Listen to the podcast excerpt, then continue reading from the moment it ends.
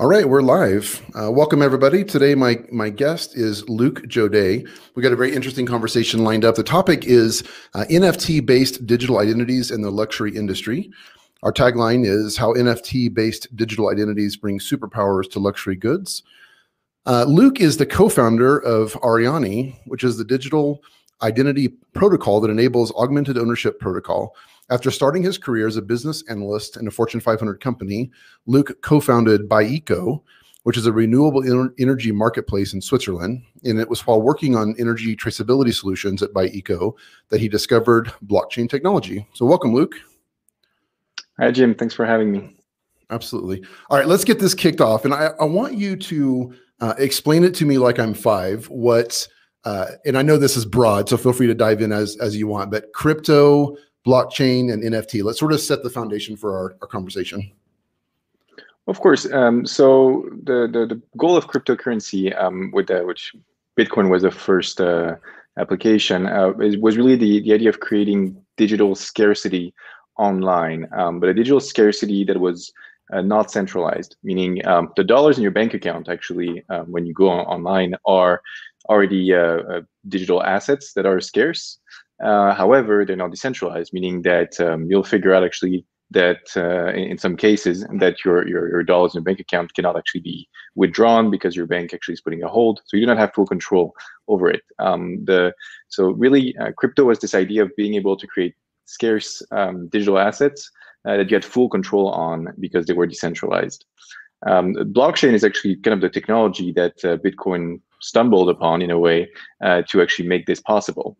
Uh, and then the idea was that once we we created um, this base layer technology of blockchain uh, to to do crypto, well, you can actually apply it to a bunch of different uh, digital assets and and NFTs, which have um, really been um, a, a, big story in the last three months, um, are just applying uh, the, the the concept of uh, cryptocurrencies to uh, scarce items that are unique or in really limited quantities. Um, and here, the applications are multiple, whether it's uh, digital art, of course, uh, which has been uh, in the, um, the press a lot with people, um, but also collectibles like uh, baseball cards or the NBA Top Shots, which has been a, a major application, um, but also plenty of other applications, um, including the one that, that INE does, which is really creating digital passports, digital twins for physical products.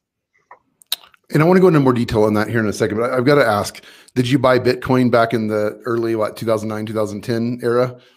So definitely not. Uh, I even 2000, 2000 so 2013 is really when I started hearing about Bitcoin. Um, okay. I think with the, the Silk Road story, you know, and uh, uh, this um, uh, it, it, it, was intriguing, but not enough to me. It, it was a, a, bit too too limited in its application in a way. Uh, it was uh, like digital yeah. gold, and I'm not a big fan of, of gold in the first place.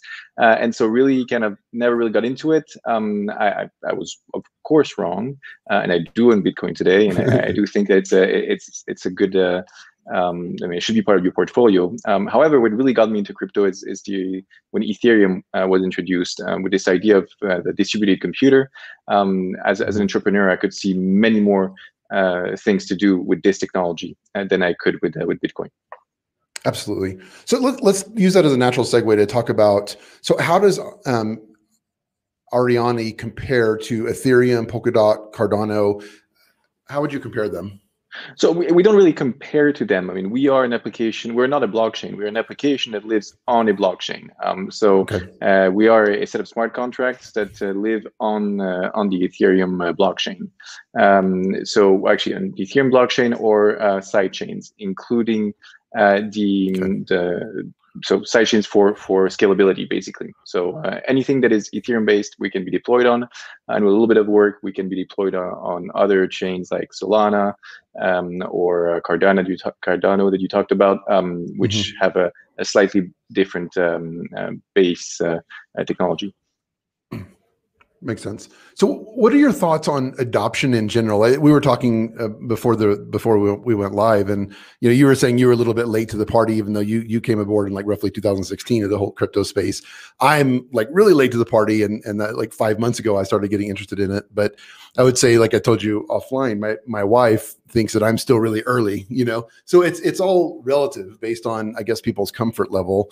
Um, but what are your thoughts on in in general on sort of widespread adoption in the coming months and years of, of crypto and blockchain and NFTs in general? Um, so I, I, think that even you know 10 years in, you're still quite early to the the party. Um, it's it's still not a, a widely adopted technology. Uh, Bitcoin is is starting to reach, I think, some level of maturity, um, but it's only really starting to be adopted um, in the last few months by by institutions. So there's still mm-hmm. a, a, lot of, uh, of room for for adoption. Uh, then all the other technologies, you know, the ones that really got me into this, which is uh, all those this kind of distributed computer and uh, yeah. that is built on, on Ethereum, but also on, on other blockchains. Uh, this, I think, we're really just scratching the surface today, and uh, the the fact that NFTs have been used um, for, I mean, have been uh, gaining steam in the last three months is actually something that gets me really excited. And because we've been using NFTs for four years, I could not use the term um, because nobody understood what I was saying. Uh, and now, um, if I say NFT, everybody uh, understands what I say, or at least yeah. think they understand what I'm saying. Yeah, well, we all will pretend to understand what you're saying, or, or those, those of us that don't deeply understand it. I, I, felt out of my league when I was listening to Tim Ferriss talk about it with uh, Naval Ravikant, and I thought, like, man, if yeah. Tim Ferriss doesn't get this, like, I am just screwed. Um, but, well, but they, I, I, think the SNL video as well was kind of a, a good uh, a good image of the fact that you know right now NFT kind of means a lot of things to different people. yeah, yeah, I didn't see that. I'll have to pull that one up. Um, oh, okay. Did you do you subscribe to? I think I think Tim Ferriss coined the term nifty. Do you have you heard people call it them nifties in the industry or no? So so nifty has been used as a let's say as an easier way to, to pronounce it um, and a bunch yeah. of different projects that actually use it. Like nifty gateway is probably one of the best uh, uh okay. uh, example of uh, of a product of a project that's used the, the term nifty. Um, the nifty i was at the nifty conference in back in 2018 in hong kong the first one. Uh, so it's been around for a while. I have to admit, admit I, I still use the term nft rather than nifty but, but both are acceptable. Okay so I want to talk about a, a use case example um, at Arianee and how how you use NFTs there. So I, I understand I, have uh, seen that Breitling, which is a high end watch um, manufacturer, is launching with you guys. So can you tell me more about that, and then maybe give some examples of of um, how you guys will work together?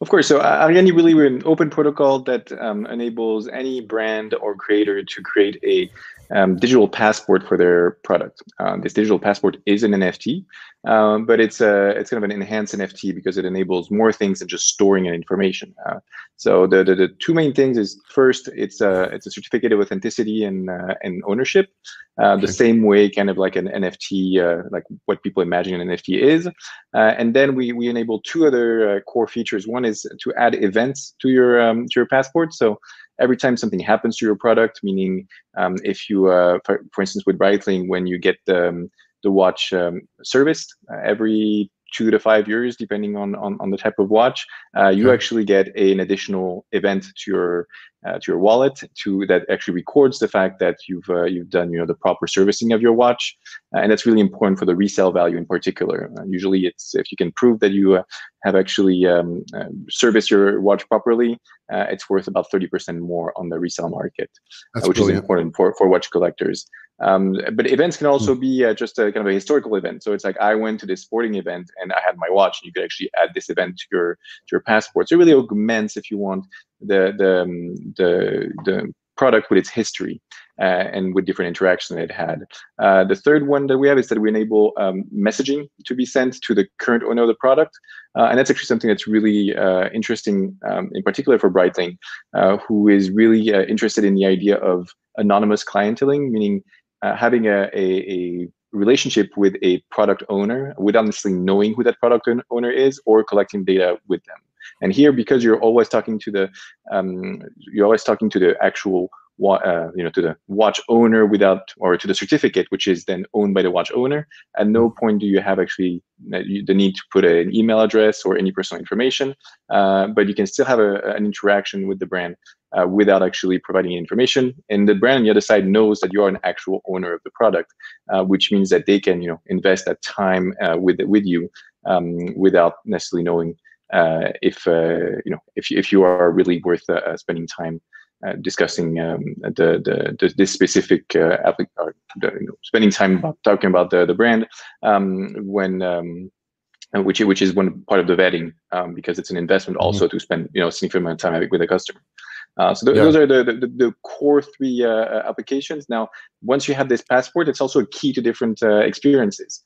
Um, and so with, uh, with with actors like Bash, for instance, we really facilitated or, or fluidified the resale market. Uh, and so just with one click with your digital passport, you can put your product for for sale on on different resale platforms. Um, and uh, and we have a bunch of different applications from one-click insurance uh, to uh, like special recommendations based only on the the watches or the the products that you have in your passport, uh, and all the way through uh, actually having a a digital like an actual virtual version of your product that can be worn in virtual worlds. Wow, my mind is just exploding with use case ideas, right? Like this is just so amazing to me, and I it reminds me this this is kind of funny, but you're, talking about like the you know the history of the item, and it reminds me there was a a story I read somewhere about um, someone that did a, an experiment listing products on eBay, and they were all sort of antique products, and they found that when they wrote the story of the product, effectively the history, you know, this you know was was in you know this famous person's home from this time to this time, that it increased the value exponentially, and I can see how that could could be the case. Like if you have a Breitling watch that was previously owned by this particular influencer, this this particular well-known person. I mean, it it would increase the value of it to know that story and to believe and understand that it's and I guess to trust that it's credible because of the blockchain yeah. technology. Absolutely. I mean, antiques. A big part of how you value an antique is whether you can actually link it to a uh, you know a historical event or to a mm-hmm. historical person. And so it, it does have uh, an important uh, when you when you want to value a, an object to actually know the history of the project of the I, product. I mean. I see the value in this. I absolutely see the value. I guess if I'm if I'm playing the devil's advocate, my concern would be adoption by people who don't quite understand. Let's say, for example, that, and I don't know if this is true or not, but let's say that the, mm-hmm. the most common buyer of Breitling watches are baby boomers. Let's just say, I, yeah. and if they're not as aware of the NFT technology, what's the likelihood of them adopting it? It seems like that that it's incumbent upon you guys and or Breitling to educate uh, their clients on the value of this? Yeah, so a big part of what we're doing is actually taking NFTs and uh, and making them, um, you know, palatable to uh, to people that are not familiar with crypto uh, and uh, and or blockchain. Um, so really have an entire um, environment of of uh, applications and uh, um, and interfaces that enables um, you know the, the, the watch uh, owner um, to easily take ownership of the NFT in a uh, in a it's an app on your phone basically that you download. The the, the custody of the keys on it is actually uh, uh on your phone and backed up on um, on either your, your, iCloud or your uh, Google Cloud, uh, depending or Google Drive, depending on on which phone you use. And all okay. this is as seamless as possible. Um, so the experience is purely a, a an app uh, experience and the underlying technology that enables this is uh, is blockchain. Now, one of the reasons why we actually went for the um, for the for watch collectors or, watch owners in general is that there's already kind of a habit um, of uh, of the certificate of authenticity uh, and uh, this okay. understanding of the importance of servicing your watch, keeping its history, uh, mm-hmm. and also the the biggest resale market for secondhand market for luxury items is really the the, the watch industry. I mean, out of like the 22 or 23 billion dollars worth of uh, of um, sales for on secondhand market in the luxury industry, um, three quarters of that is just the watch industry. Um, so for all those reasons, uh, when you want to tackle uh, what we're building, um, the watch industry was was kind of like the, the the, the best first market to go on, and now we're kind of expanding to you know fashion, where there's there's less of that of that um, uh, importance or habit to to act for to act for a certificate of authenticity um, and to uh, and to actually uh, uh, look for the history of the product. Um, mm. But there, there's still a, a, good in because there's still a lot of value that's brought to this. And then the idea is to go, you know, even more down the line to cosmetics um, and uh, and wines and spirits. And, and actually, wine and spirits probably one where the history of the bottle is is quite important as well. Yeah. I can see so many different industries where this would make so much sense. It reminds me, my one of my daughters is 14 and she's big into mm-hmm. shoes. And she found a, a, pair of Nike, I think they're called Nike Air Max. I'm, I'm old, I don't know, but apparently they're a really high end, nice shoe at the thrift store. She found these and she looked it up on eBay, and apparently it's a, a version of the shoe that's no longer made. It's worth something like $600 on eBay. So she's feeling pretty awesome that she has this. But I can nice. see that in that situation, this could be quite handy, to, you know, for something like that. I know people are fanatical about high end shoes, for example. So absolutely, and and I have to admit that the sneaker uh, market is really the, the the one that we're going um, trying to go after right now. Um, I I usually call the the sneaker the the watch of the millennial and and Gen okay. Z. Uh, yeah. because I think it, it is really similar in a way. Um, the the watch uh, is uh, is both a I mean a, a, way to of course show you know your um, who you are uh, and, yeah. Uh, and, and and flex quote unquote, uh, but it's also uh-huh. a reserve of value. Uh, and it's something that actually a lot of really high-end watches are never worn because you know you want to preserve them as much as possible. They're more yeah. bought as investments.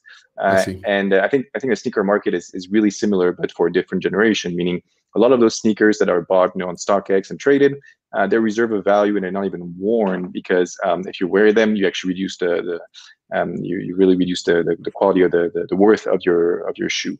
Um, so to me, there's really a major parallel between the two.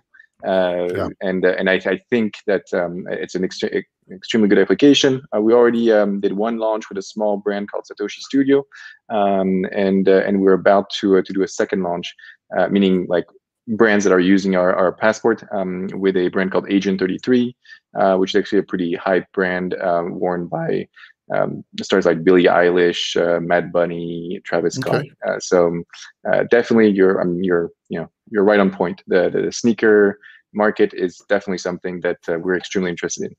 Yeah, good for you guys. I, I have to ask. I'm I'm a total Tesla nerd, and I saw a video on uh, I think it was on your website, but where you were using your application to I now I'm, I'm, I'm over my head in terms of the technical language here, but effectively mm-hmm. transferring the certificate or sort of rights the passport, uh, yeah. to sort of share, yeah, the passport, okay, to somebody else. Then they were then able to open the Tesla through your app. So can you give us a, I guess, explain it to me like I'm five version of what happened there? Yeah, so the, this little demo or hack is something we, we did over the weekend with uh with my CTO um, Alex, uh, and uh, the the idea here um, is that it's already possible to uh, open your your Tesla with a with an app. Okay, it's uh it, it, it that's not something that we did. It's the API. Yeah. You know, Tesla API actually works that way. Uh, mm. It's all and, and, you have to log into your your Tesla app uh, in order to um, to actually open your car with your with your phone, uh, and you have a login password. Um, now it's not possible to to you know lend this access to a, a friend um, without uh, actually giving him your your logins. So you would have to give him your login so he can actually log into the same uh, to the into the app and log in with the, and, and open the car with the app. Some people have actually de- de- developed other apps that enables you to um, uh, log in with your with your Tesla, you know, logins, put your, your Tesla logins inside the app and get other people uh, to use the same app and you can share it within the app. But in that case, you're actually sharing your login not with your friend, but with that third party uh, app developer, uh, which is okay. still not quite safe.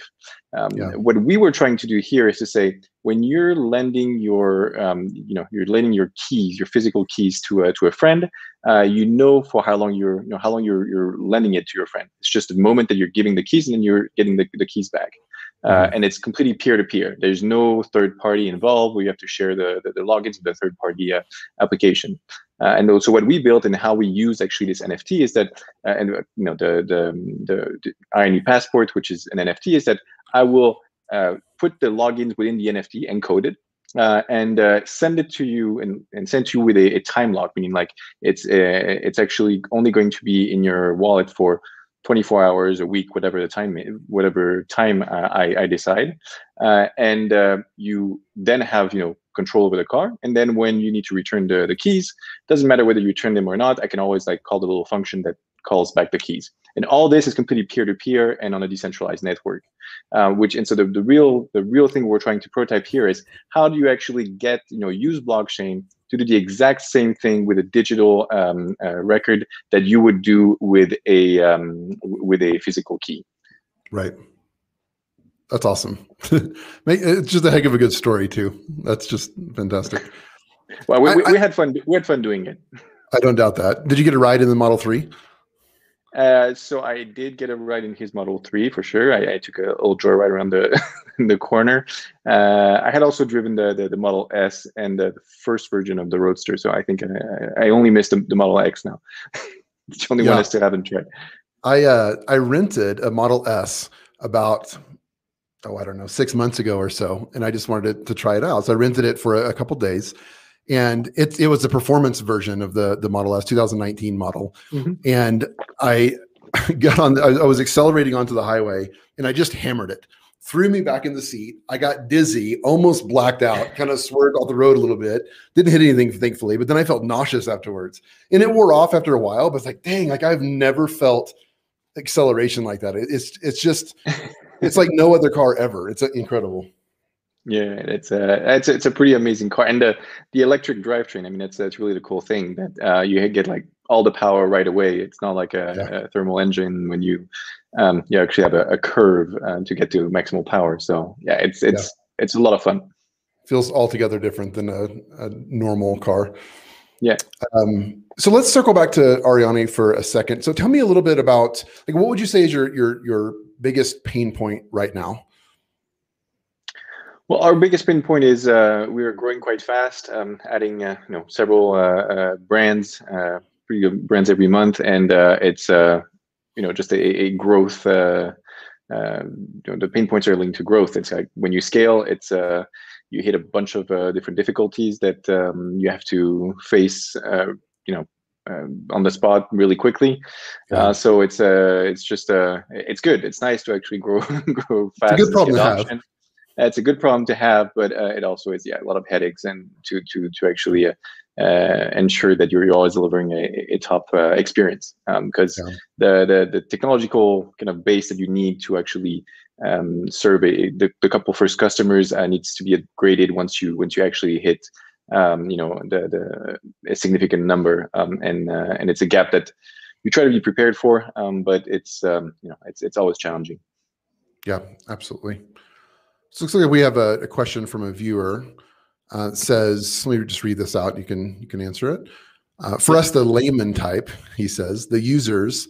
Uh, so you, layman users, does the term non-fungible refer to an actual physical condition like fungus due to humidity, or is this a fun reference to virus or info decay? uh, you know what? We should actually probably do a, a, a an NFT that's a non fungible uh, non fungi token. That that could actually probably be doing. But no, the, the fungible means um, uh, is is a kind of a accounting term. It's the idea that um, when it's fungible, it means um, you can take two of those two two um, uh, units of uh, of this token, and um, you would be indifferent um, to having one or the other. Um, so the example is usually two one dollar bills. Um, in two, let's say, two brand new one dollar bills, um, you would be indifferent to get one or the other uh, because you know they're just worth one dollar. Uh, when you're talking about a painting, um, you might actually have a preference if it's a Picasso and uh, a you know something that I've done uh, in my in my childhood, which um, to this day is still not worth as much as a Picasso. That's shocking. Maybe someday. don't don't lose hope. yeah. Actually, I think a lot of artists come to to more fame after they die. You know that that happens. So yeah, except, never know, Beeple. Uh, well, we'll see. Beeple has hit it uh, pretty hard here with his uh, his uh, five thousand days sale, uh, which, by the way, was the the the $69 million sale of, a, of an NFT by Christie's. Ah, um, oh, thank you. Which was one of the one of the most um, um, I think it's like the third most expensive piece by a living artist um, ever, and it's a it's an NFT. Incredible. That's absolutely that's the the genesis of all this, I think, or or adoption of all of this in the mainstream or the beginning of that, right? Like that's that's unbelievable. That certainly made national and international news. Um, yeah. So how do you how do you guys make money? What's how how do you get paid? Well, we have two. There's two aspects what we're doing, and there's um, there's the open source side of things, um, and uh, that's really the the protocol that's deployed on the on, on chain, uh, which we cannot really change. Um, and it's um, when we do updates, we have to really re uh, deploy new contracts, um, and this is all managed by a, a nonprofit. Uh, and was financed with a with a token sale. Um, okay. So so I mean the, the the, the governance is, is a nonprofit with uh, with different brands that we work with. So like Breitling is in there, Audemars Piguet is in there, um, the Richemont Group with uh, Vacheron Constantin, Roger Dubuis are in there, and um, plenty of other brands uh, that are really um, uh, participating in, in how do we upgrade and update the protocol. Um, but the actual current version of the protocol, which is like V 1.5, uh, which we already had a first uh, update, um, is is really just deployed there, and it will be running as long as the blockchain runs, uh, and that and we are deployed on a public blockchain. So I am not the one in control to as to whether uh, uh, this thing stops or not. Um, all this once again is is is like outside of our purview, um, and uh, the as I said, it was it was uh, financed by a um, uh, uh, financed by a token sale uh, back in 2018. Uh, and the, the the way this token actually works in the, in the economy of this this protocol is that every time you want to create a digital passport, um, you actually have to pay with this token.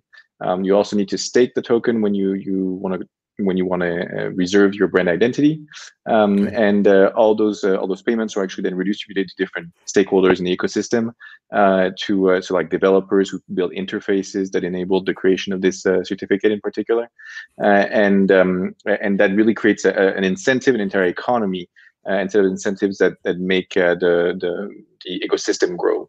Um, so that's really the the tokenomic side of things, the open source, um, because the, the, the the protocol itself is a protocol token based protocol.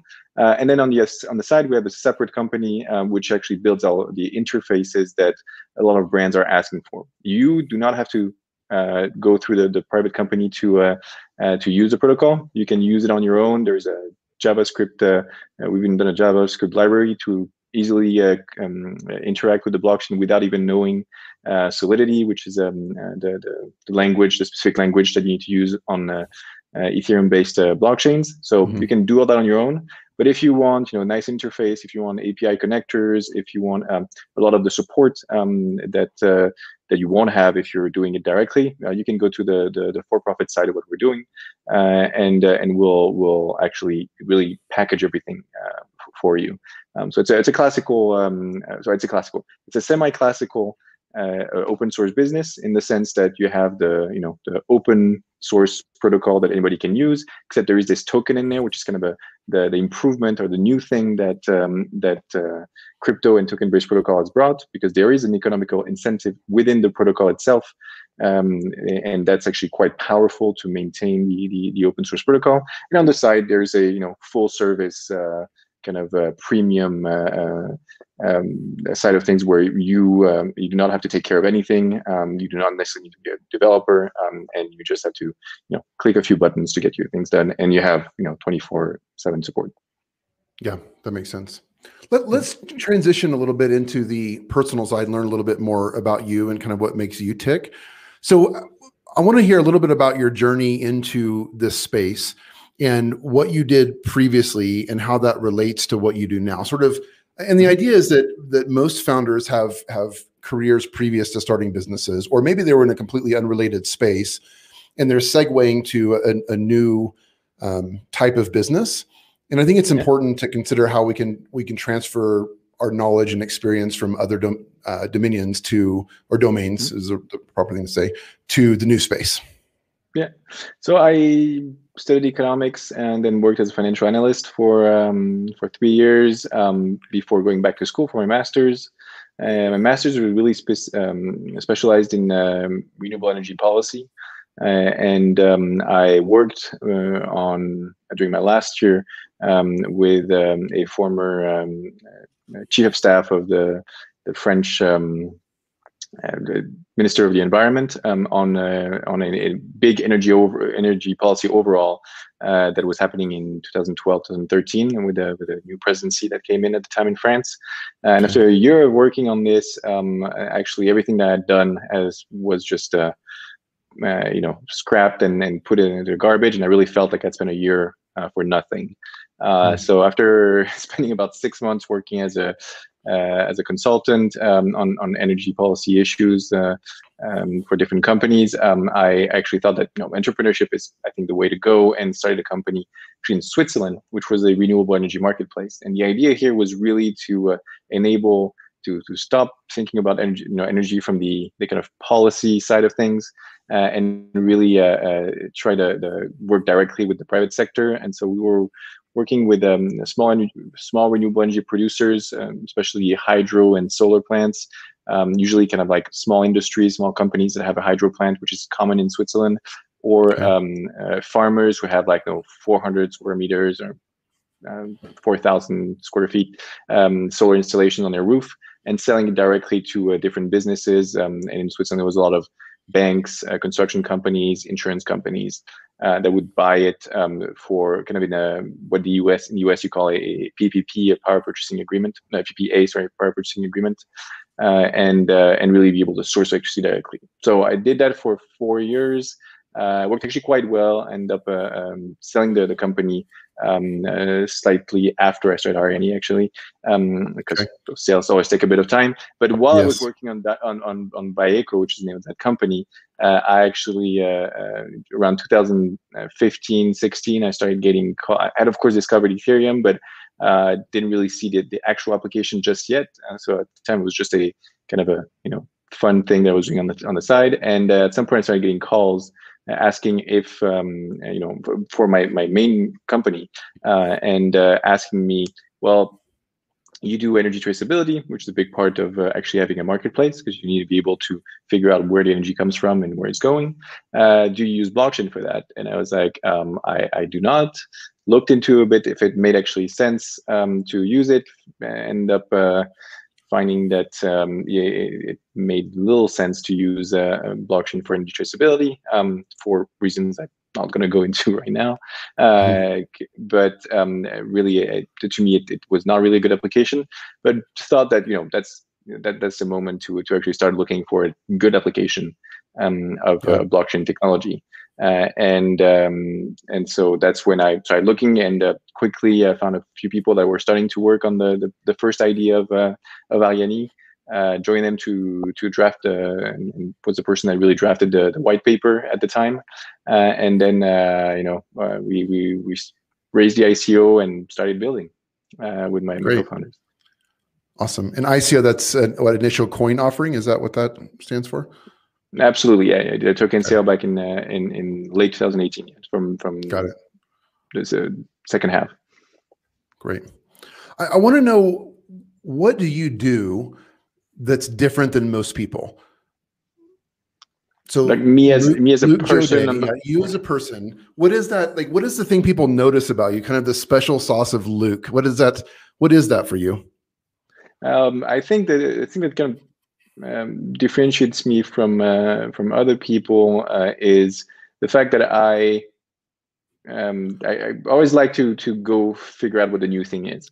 Um, so I think a lot of people uh, tend to uh, become you know experts in their domain um, and uh, and uh-huh. spend a lot of time on something and, and and you do need a lot of experts. Um, I think my the thing that really um, makes me different or, or in, in a good or bad way is that uh, I'm always more interested in the you know the first learning of uh, of something more than the uh, expertise that comes with uh, with spending a long time on something. So I'm always kind of you know going and looking for the next thing to yeah. to learn, uh, which once again is both a, a, a good and bad uh, because sometimes you know if you if you do it too often you you always only scratch the surface. Um, yeah. But if you you need to find the the right balance where you're you're still learning enough about the subject um, before you know going to the next thing. Um, mm-hmm. but but really, I think it's a it's something um, quite important for an entrepreneur um, because when you when you start a business, um, you have to kind of do everything at the beginning. uh, and then you have to quickly uh, find people that are better than you uh, at, uh, at at the things that you started to understand how they work and pass off the yeah. the, the, you know that thing and go um, go discover or, or, explore the, the the next big yeah. uh, big fire um, that you have to to put out and then of course yeah. pass it on to the next person and, and go and be okay with that process of always uh, you know always passing off things to uh, to other people otherwise you you can't do everything on your own and it's uh, and you you you end up swamped yeah i'm laughing because you're totally singing my song like that is just, I, and I, I feel like, you know, I don't, I don't regret most of the past, but I, I feel like that definitely there's some downsides to that. I think yeah. that maybe, maybe the key is is having the wisdom to know when it's time. And there, there is such a thing as finishing it. In other words, like you can start something, not properly delegate, not properly hand things off, and leave too soon. And I would consider that undone. But there, like as you're describing, there's a way that you can do it properly and finish it, even if it means you're not going to be there long term. Yeah, no, no. I, they, as I said, um, it's a, uh, it's it's good, and at the same time, it's dangerous as well. Uh, because if you if you delegate too early, um, then the you're probably first you don't understand it properly enough, uh, so you, you might actually not even be conscious that the the person that's doing it you know is not doing a good job. Uh, and you're also not setting up the next person to for success because you're you, you're not actually um, giving them the right instructions or or even just being able to tell them what you what you actually want uh, yeah. and so spending a bit of time to learning and, and that first part i mean it's it's not just uh, you know what i enjoy is not the fact that i'm going from one subject to another what i enjoy is that first you know moments of learning something completely new from scratch. Um, and it's it's not just the, the uh, switching from one thing to another. Is uh, I enjoy that that process of, of learning something new at the beginning. Yeah, totally. Mm-hmm. So how do you discern when it's the right time to move on? You know, you personally, how do you how do you determine that? yeah, that's the, I think that's the, the really difficult question. Uh, knowing when to when to delegate and when to stay. You know, how much longer um, I, I, would say it's uh, it's more of a feeling and an art than than really a science. Unfortunately, um, if there was a perfect, uh, yeah. I, I, think maybe the, the, the day you can actually explain things properly in a fairly simple way, and uh, and you know kind of what what success means for the person you're going to pass off that um, uh, that that topic. I think that might be the day that you can start, you know, feeling feel comfortable that you actually understand it enough to uh, to pass on the ball. But um, once yeah. again, it's not not a not an easy thing. I think it really needs a feel for it. Yeah, definitely much more of an art. Who who has the quote of um oh I just lost my train of thought.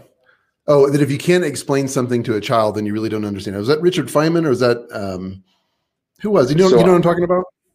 I, definitely, it's like if you if you cannot explain uh, something to a five year old, it means you don't truly understand yeah. it. Um, yeah, I know that quote as well, and I think like every other quote, it's a I've, I've heard it attributed to mm-hmm, uh, yeah. either Einstein or um, or Churchill, but I, I, don't quite know who who said it though. That's good, regardless. Yeah, yeah, yeah it's a good quote. So, what about work and personal life balance? Is that something you strive for? Is it all just mixed up in one pot? How do you how do you balance the two? So I to so I, I, started my career in the U.S. actually. Um, so I grew up in, okay. in France and then moved to the U.S. for for my first well to finish my uh, my undergrad and then for um, for uh, my first job. Um, and I really enjoyed. And in the U.S. I was in California. I was in, I was in San Francisco, and uh, I um, which which might actually be be also uh, of the essence of, of that experience. Uh, what I really enjoyed over there was the fact that there was a, a fluidity between work and personal life, uh, which is quite different from what you have in France, for instance, where it's really you work from this hour to this hour, and then you know don't work for you know the the the, the rest of the day. And there's there's set moments for work, set moments for life, uh, and uh, you don't mix the two. Uh, what I really enjoyed uh, in in in California was uh, actually my my manager at the time, uh, who would start uh, get up at 5 a.m. Start sending emails uh, from five to 6:30, and then we wouldn't hear from her until 10 because she would, you know, get her kids up, uh, get them fed and, and and dressed, and take them to school. Then we'd have meeting from 10 to to 3, and then she was out would uh, take care of her kids, and then around seven, um, start sending emails again. Uh, hmm. and uh, and to me, that really struck me as something that that a French person would find complete madness. Uh, like the way I grew up was um, my parents would take me to school at 8 a.m. Uh, and then they would pick me up at six in the evening. Uh, and uh, and that was you know they worked from nine to 5:30 uh, basically, and then that was it. Uh, or, or 8:30 to 5:30, and that that was it. Yeah. Um, they wouldn't work, and, and I I felt like uh, this idea of, of being much more fluid, and it also enabled you to have better interactions i think with uh, with your with your family uh, because you you could actually spend much more time with them in the morning in yeah. the evenings there's of course a drawback to that and, and I, I, I admit it is that um, well sometimes you if you're not careful you end up working 24 uh, 7 and not actually taking time off. So it's it's i mean no no system is perfect but i, I have to admit that if i have to err on something uh, i really err more on the fluidity side of things than on the uh, set work hours and and you know mm-hmm. strict separation. Yeah. Yeah. It's good stuff Looks like Aleda said that that quote is attributed to Albert Einstein. so yeah, so, so the only problem is that every other quote is either Einstein or Churchill. So I'm always a bit skeptical when I hear it's Einstein or Churchill. Yeah. But, but maybe neither actually can defend themselves now too. yeah, indeed. That's funny. Uh, so another question. So Carlos says, from your perspective as an entrepreneur, how do you define terms like resilience and grit, and how do they differentiate how do they differentiate from simply being stubborn in an unhealthy manner? uh, yes, that's. I guess that's the difficult. That's the difficult question. Um, uh, one, I'd say one thing that we learned with a with being an entrepreneur is that you're you're told that you're stupid uh, for the longest time until one day suddenly you're a genius, uh, and it's uh, the difficulty is that you need that grit and, and really like you know taking those um, those difficult moments um, and, in stride and, and keep on believing in what you're doing. Um, at the same time, you also need to be careful that you're not you know completely delusional. Uh, but then I think another side that's important once you're because there's the quickest you know the switch is so quick from being a, a complete imbecile uh, or being called a complete imbecile to being called a, next you know the genius Steve, next Steve Jobs uh, is that then you also need to remember that you're never as good as you know the people telling calling you a genius uh, uh, say you are. So you, in both sides, I think you need to you need some you know some grit while when it's difficult at the beginning, and and some humility when people start saying that you know what you're saying is so awesome and and genius. Uh, now um, to, to, answer the question. Um, that I same thing. Um, it's an art more than a more than a science. Um, be careful what uh, you know. Don't believe everything other people say, but I mean, keep a keep an eye open, keep an ear open. It's a uh, uh, you know, some people have good feedback. yeah, that's true. Yeah, it's just a matter of discerning whose is good yeah. and whose isn't. So that's that's a whole nother challenge. Yeah. I, am curious, uh, Luc. You use the word humility. Are, would you consider yourself to be a humble person?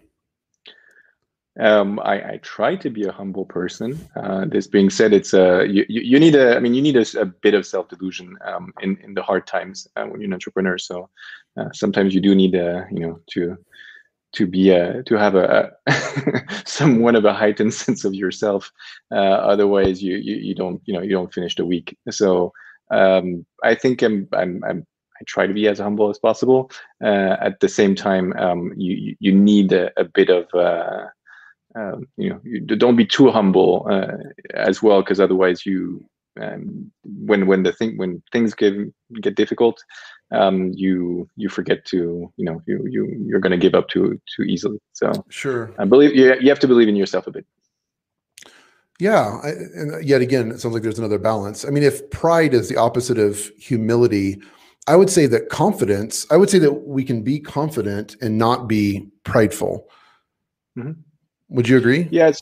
Yes. So what I what I usually I think an analogy that I like is uh, between being um, self confident and and, and self assured or, or, you know sure of yourself is um, if there is a, a river in front of me um, and there are you know a few rocks here and there and uh, and you need to jump from rock to rock to go to the other side of the river uh, the you know person that's uh, I'm not quite sure. I'll mean I know I'll go to I'll get to the other side of the river. Um, I might get wet uh, on the way though. Uh, so um, I think that's the difference. Is, uh, is um, I, I I'm not quite sure I will be able to hit every rock perfectly and not slip, um, but at least I'll, I'll always find a way to to make it to the other side. Yeah, and there's certainly a lot to be learned from slipping on the rocks. I would say as well. Uh, there is for sure. Yeah. How, how do you apply that in leadership with with your team? Humility. Uh, well, here you mainly you need to uh, try to be as, as as humble as possible and, and lead by example. Uh, and um, and I guess when you start having like promoting people as manager, it's also something you have to try to remind them um, in, in, a way uh, that because uh, because I think that's where I feel like I have still a lot of um, uh, room to to grow. Uh, is how to manage other people um, and and how to help them become good managers. Um, because I, I, feel like uh, um, that's sometimes that's that's actually a quite difficult um, a task to uh, to transmit some of the things that you've learned and uh, and also to uh, empower people without um, without giving them you know too heightened of a sense of themselves that they will you know forget the humility side. So um, I guess my answer is, is, I have to admit I have quite a lot of things to learn to uh, to instill that same sense of humility to everybody. Uh, but I I think the the the main thing that you can do really is, is lead by example on this and, and try to be as humble as possible yourself, uh, yeah. while again remembering to uh, you know to have some some a bit of pride is, is not not not necessarily a bad thing either. Yeah. I think you have a lot of humility to even say that, to admit uh, challenges that you have, and certainly that we all have. Um, that's good stuff, Luke. I appreciate it. I, I want to land this plane, and I know we're we're about out of time, but I, I want to know what advice. Let's do this. What advice would you give to your younger self if you could pop back in time and you picked the time period 10 15 years whatever what mm-hmm. advice would you give to your younger self um, i would say just um, get started uh, and and don't um, don't wait for the the right moment. There, there's no right moment. Um, it's uh, the right moment is now. Uh, and uh, even if uh, your your original idea to get started with is not exactly how it's going to end up, and honestly, it's never going to be. Um, it's you, you're going to learn much more by getting started now and, and, and failing a few times um, than you will by just trying to learn as much as you can and really wait for that perfect uh, moment uh, to get there. There's another one that also I like is uh, is a quote by um, uh, Antoine Saint-Exupéry uh, who says like if you so of course it's going to be a, a butchered uh, um, no quote, but it's but it's uh, if um, if you want people to to build a to build a boat, um, don't uh, uh, teach them how to um, how to carve wood and and you know build a build a hull and uh, and then uh, uh, add a mast and and, and build the, all the the sailings. Um, give them the the yearning for the sea, and I think that's that's something that that um, I had to learn. Um, sometimes it's more important to give to to instill some sense of of um, you know want in people uh, to go learn something, go discover, go build yeah. something, than actually telling them, here's the, the big strategic plan that we're going to to have, and here's you know the entire uh, uh, you know here's the first step second step third step and and here's how that mm-hmm. we're going to play this out. Sometimes actually much better to just uh, uh, you know give them just a, the will to uh, to actually do it uh, rather than just the steps to do it. Yeah. Oh that's good. I, I found it. So if you mm-hmm. want to build a ship don't drum up the men to gather wood divide the work and give orders. Instead teach them to yearn for the vast and endless sea. Exactly. That's, that's the good. one that's good stuff. Awesome. Well, Luke, you've been extremely gracious with your time, and I've really enjoyed our conversation. Is there anything else that you wanted to to share or or discuss before we part ways?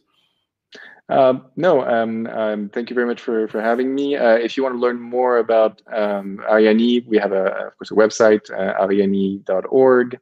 Uh, we also are quite active, active on, on Telegram and, uh, and Discord, if that's the things you're using. Um, or, of course, um, Twitter is, is also a place uh, where, where you can reach, uh, reach us. Excellent. Well, that was my next question. So thank you for sharing that. I really appreciate no, it. okay. Sorry. Uh, and of course, for me personally, uh, my, my Twitter handle is probably the easiest. No, uh, at Duke